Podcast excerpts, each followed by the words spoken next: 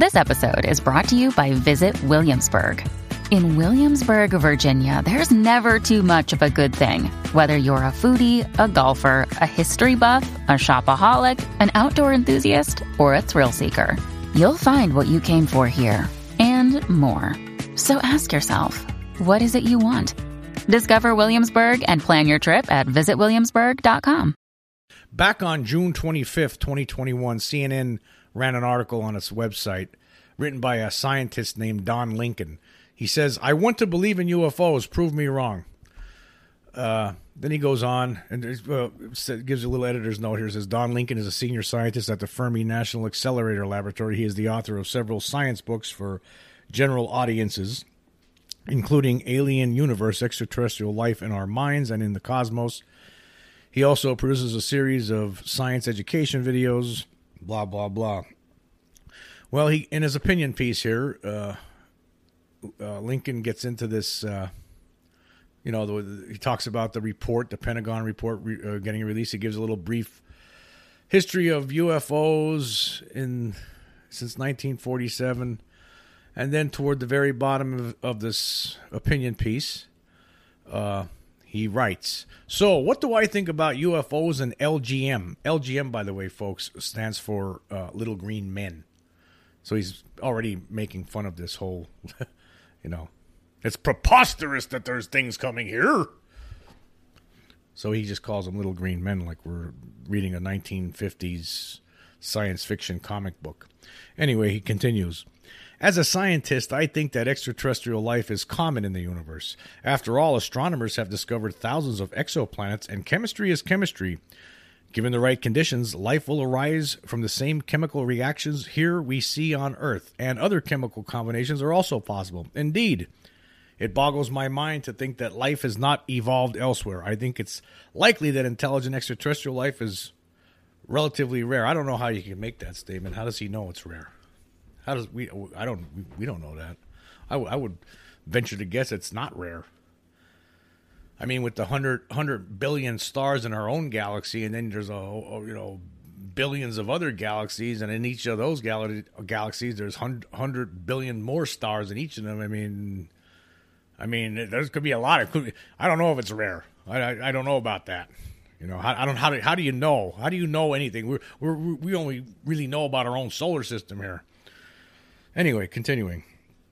Here on Earth, millions of species have evolved since life began and only humanity has evolved the intelligence and abilities to develop a technologically advanced civilization. And I think that most probably all UFOs are not observations of extraterrestrial craft. Difficulties of interstellar travel aside, it seems to me to be inconceivable that an advanced species would find us interesting enough to visit, but not interesting enough to contact. Let me just pause here for a second. Okay, let's let's read that sentence again and then just try to break this down. Difficulties of interstellar travel aside, okay, right off the bat, he's again one of these scientists who has no imagination. This this guy has zero imagination. He has imagination to believe that there's extraterrestrials on other planets, you know, in the galaxy and in other galaxies. He has that imagination, but he just he can't imagine how they would get here. Like he can't imagine science, our science, advancing way, way beyond from where it is right now, where it stands right now. He can't imagine like science, like us figuring things out. You know, ten, us changing the way we look at things ten thousand years from now, hundred thousand years from now, a million years from now, if we're lucky enough. We'll be lucky enough to make it ten thousand years. But anyway, he says. It seems to this is the best part though. It seems to me to be inconceivable that an advanced species would find us interesting enough to visit, but not interesting enough to contact. What? What? Oh my gosh. Okay. If something, how many times? I mean, again, there's no imagine. Just scientists and a lot of these mainstream scientists, they just don't have any sort of imagination to try to. They can't think outside of the box and, and and what kind of opinion is this coming from a scientist? I mean, seriously? It, it seems to me to be inconceivable that an advanced species would find us interesting enough to visit, but not interesting enough to contact. okay, if something's, you know, we don't know how how advanced these things are compared to us. We really don't know. We're guessing. I think it's probably more than a thousand years, but even a thousand years, let's say it is a thousand years. A thousand years is a lot. Okay, say it's ten thousand years or hundred thousand years. You think these things want to waste their time trying to talk to us? They probably look at us like apes. Would you want to sit down at your kitchen? I'm sitting right now at my kitchen table. Would you want to sit down at the kitchen table and talk, and talk to a gorilla? We'd like to have a gorilla across the seat, across the table from you, have trying to have a conversation with it, because that's what it would probably seem like to them. If they're hundred thousand years more advanced than we are, that's what it would be like. It'd be like sitting down with a gorilla, you know, trying to have a conversation with an ape. Ridiculous. Totally ridiculous. Anyhow. And then he goes on, another comment here that just. And if they wanted to avoid contact, they're not being very stealthy about it. What are you talking about? They're not being very, they're very stealthy about it. I mean, my God, if everybody was seeing a UFO, a flying saucer, an extraterrestrial craft every single day, then we wouldn't be we wouldn't be having this argument. I saw one in 1994, and that's it. One time, you know, that's it. And I'm I'm in my 50s. Some people, most people, I, I, in fact, nobody in my else, in the family, in my family, saw a UFO. Most people don't see them. You're lucky if you get to see one. So what's he talking about? They're not very stealthy about it. They're stealthy about it.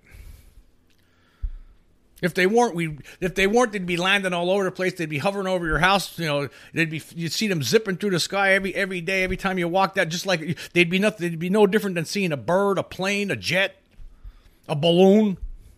Actually, you don't even see that many balloons. The other things you see a lot.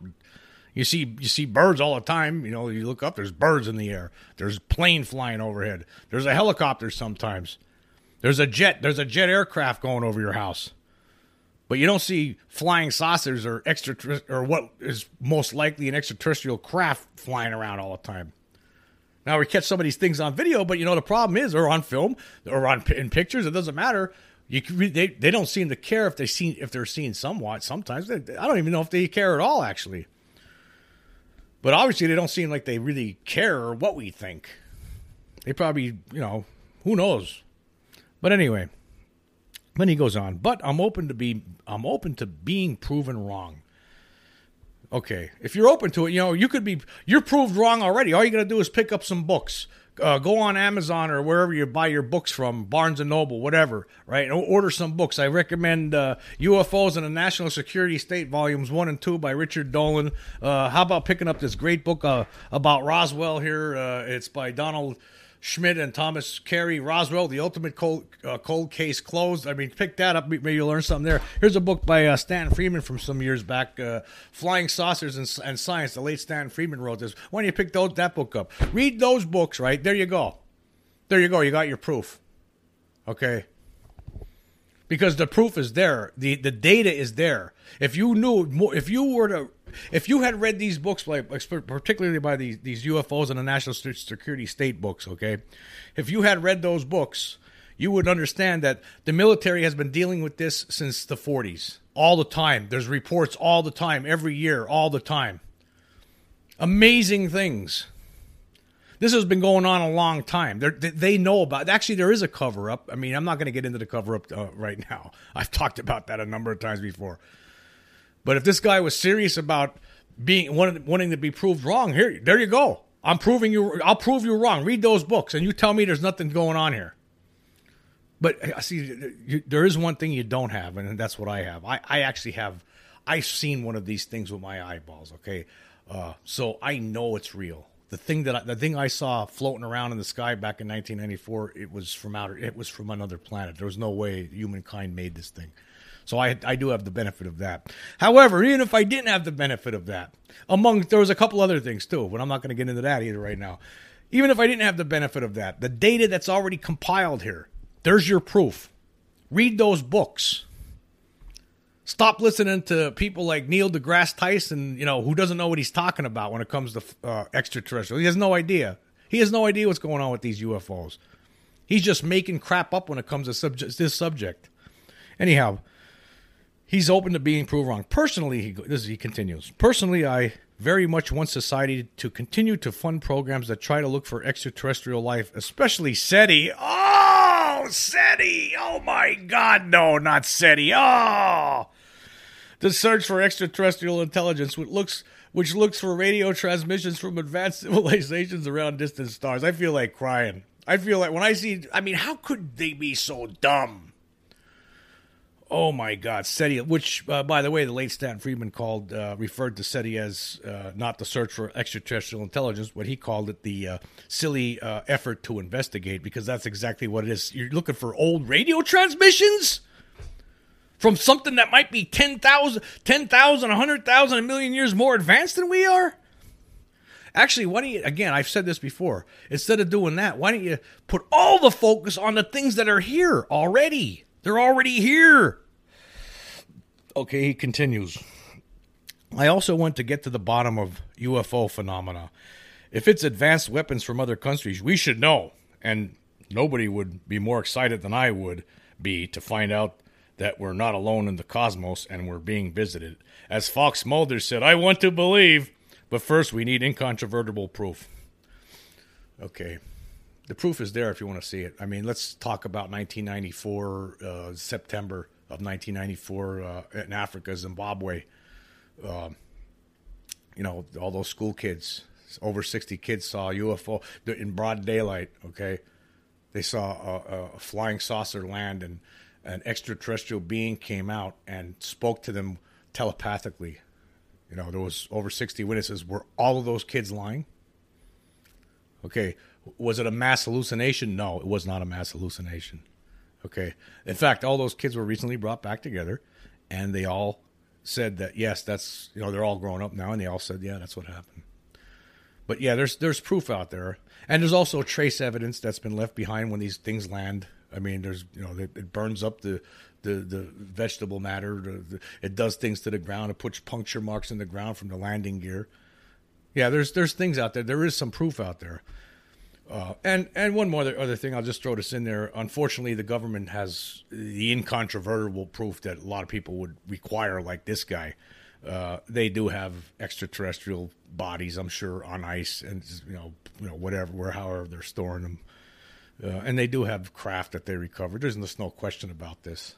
I know it sounds insane to a lot of people because they've been the stigma that's been going on with this for all these decades, but you know, it's time to take these blinders off, okay? Because this thing is real.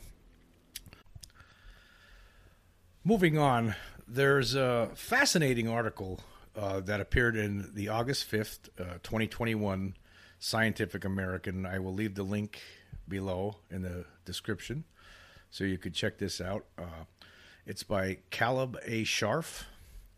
Um, and uh, it's very very interesting. He talks about uh, he's a he's a director of astrobiology at Columbia University. He's author and co-author of more than 100 scientific research articles in astronomy and astrophysics. And he wrote this article, and uh, the title is "Oh UFOs, Where Art Thou?" And he gives five reasons why sorting all of this out is so scientifically challenging. Uh, and he, he writes just before the release of release in June of the much anticipated Pentagon report on unidentified aerial phenomena UAP, I sat down to try to create a list of the greatest hurdles to UAP scientific analysis.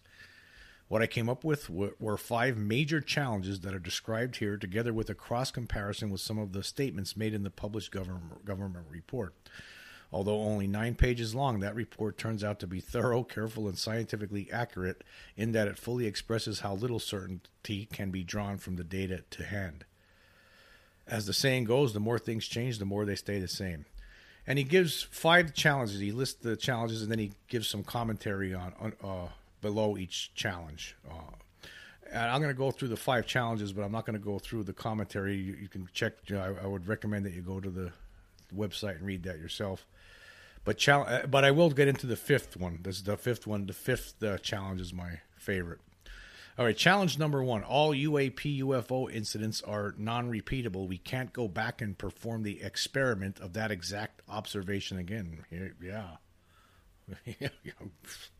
yeah, yeah. It would be hard. You know, you, you, you just can't predict what these things are going to do.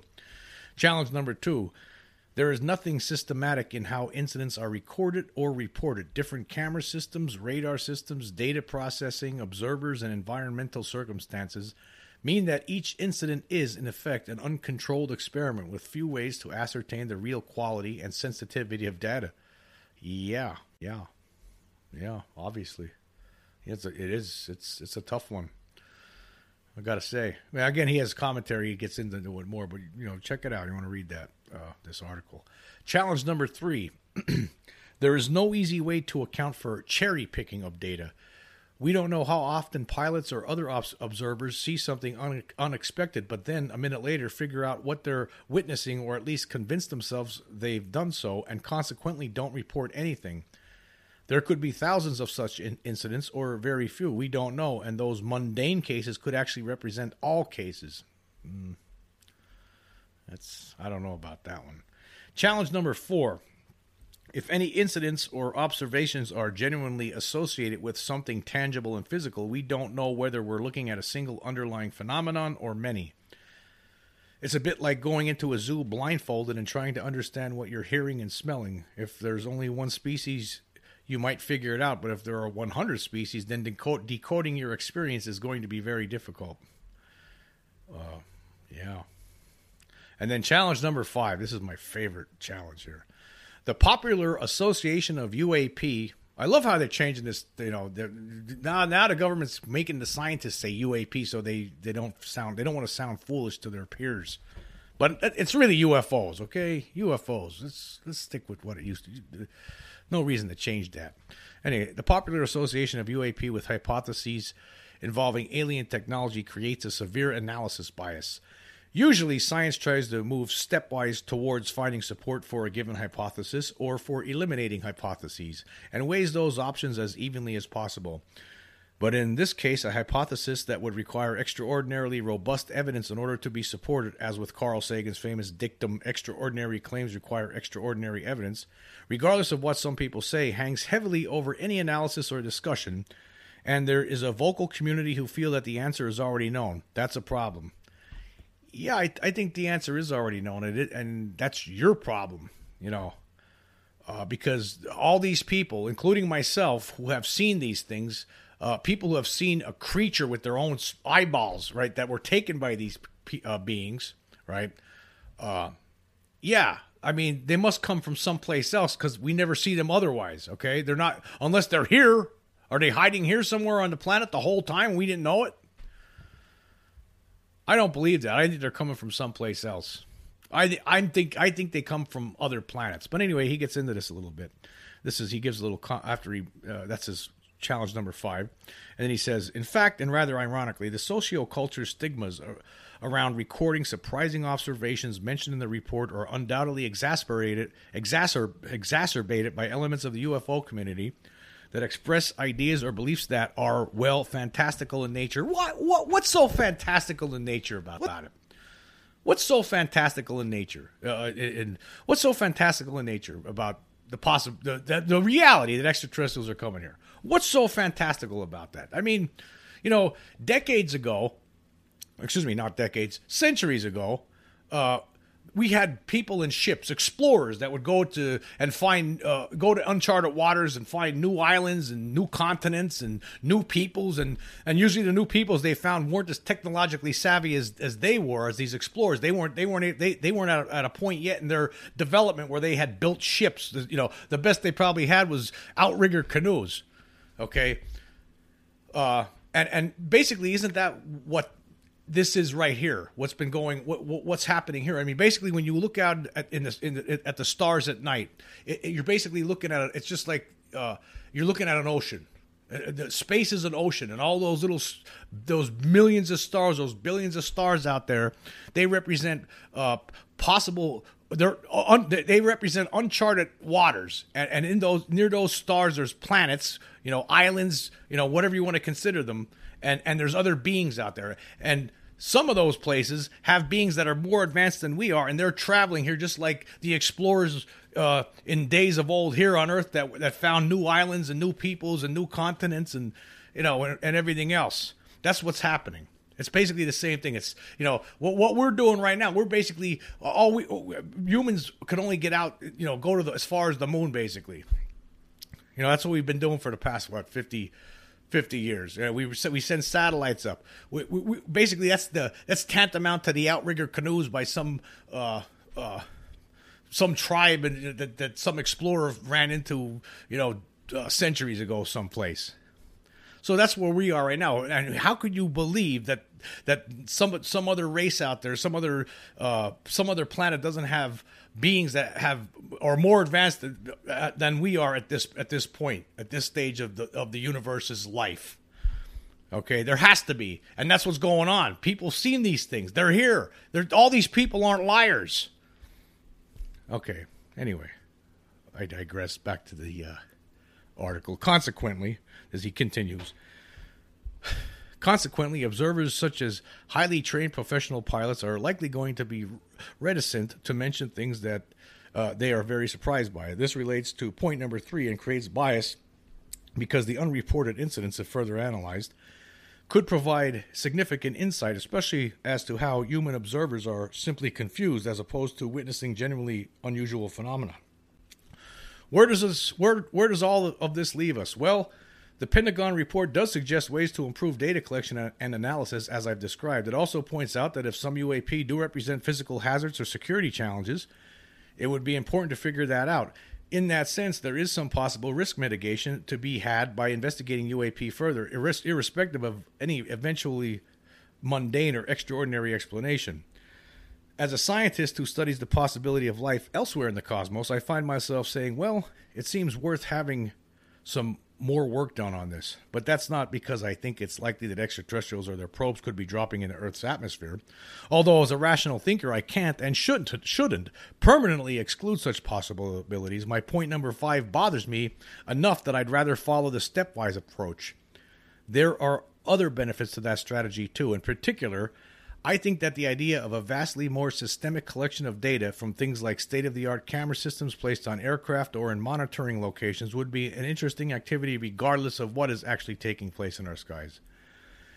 New kinds of high resolution time lapse data and high fidelity monitoring of our planetary environment could have many additional benefits as we try to navigate our way through a perilously changing world from atmospherics to animal migration to human generated garbage floating in the air and on the sea. Seeing what's actually going on is always going to help. Like this guy, you know, he's he's at a different place at, at, than than most scientists. He's trying to he's trying to walk across a, a, a a rope right now. He's trying to balance himself. You know, he's, you know, he, he can't he can't, like, he just can't go. He can't say yeah. you know, he can't go to full extraterrestrial, but he can't go to the full. Uh, you know, it's nothing to it either. I mean, I appreciate this. This this is like a this this article here. This is a this opinion piece by a scientist is like that's that's more it's more refreshing. Although I don't agree. I mean, some of the things, you know, it's not like the the you know some of these other scientists, but some of the things he says do do bother me. Like I don't understand. Uh, when, like when he says when he makes this statement here, uh, he says uh, the, the popular, like he, he thinks it's like it's a problem that people are already there. Well, some people are already there because they've seen these things. So what else could they be? Okay, a lot of people are like we, we we're falling back on the Occam's razor uh, idea. The concept of Occam's razor that the first thing that comes to mind must be the correct one. And a lot of times it is, and it has to be with this. What else could it be? I mean, when I was a kid and I saw that thing was in my room, you know, ten years went. I, I thought this thing was a was a devil. It took ten years went by in my life till I realized, no, that had to be an alien. That that was more scientifically feasible. That was more uh, uh, that that made more sense to me because I know it wasn't human, whatever the thing was. But yeah, I mean, I, that's the problem. Like they, they can't accept just none of nothing that anybody says. The, the, I mean, there is evidence out there. I mean, again, there's multiple books on this. I mean, are, are they looking at that stuff? Or if they did, maybe they're afraid to talk about it, and they and they and they have to, you know, do this tightrope walk you know, "Oh, they can't. we- we- uh, The people will call us. Our peers will say we're idiots and fools, and meanwhile, the the public will say that uh, we're idiots. You know, which which you know, I do say that about some people. I, I think that there's some scientists out there that, you know, they fall too. They're they're, they're too much in the camp of, uh, oh, it's it's nothing. You know, it's it's probably uh, probably was it's a prosaic answers for everything. Or maybe there's a malfunction with a camera. I mean, that's Neil deGrasse Tyson was saying that recently. That maybe the the, the, the electronics that they're using to record these objects was was failing, had failed, and it just made these things up. I mean, come on, Neil, come on. They, some of these people saw it with their own eyeballs. Anyhow, yeah, I, check this article out from Scientific America, American. It's uh, very interesting, and uh, it's nice to see uh, something like this. This this this is more of a, you know, this guy's doing a balancing act here. It's very interesting.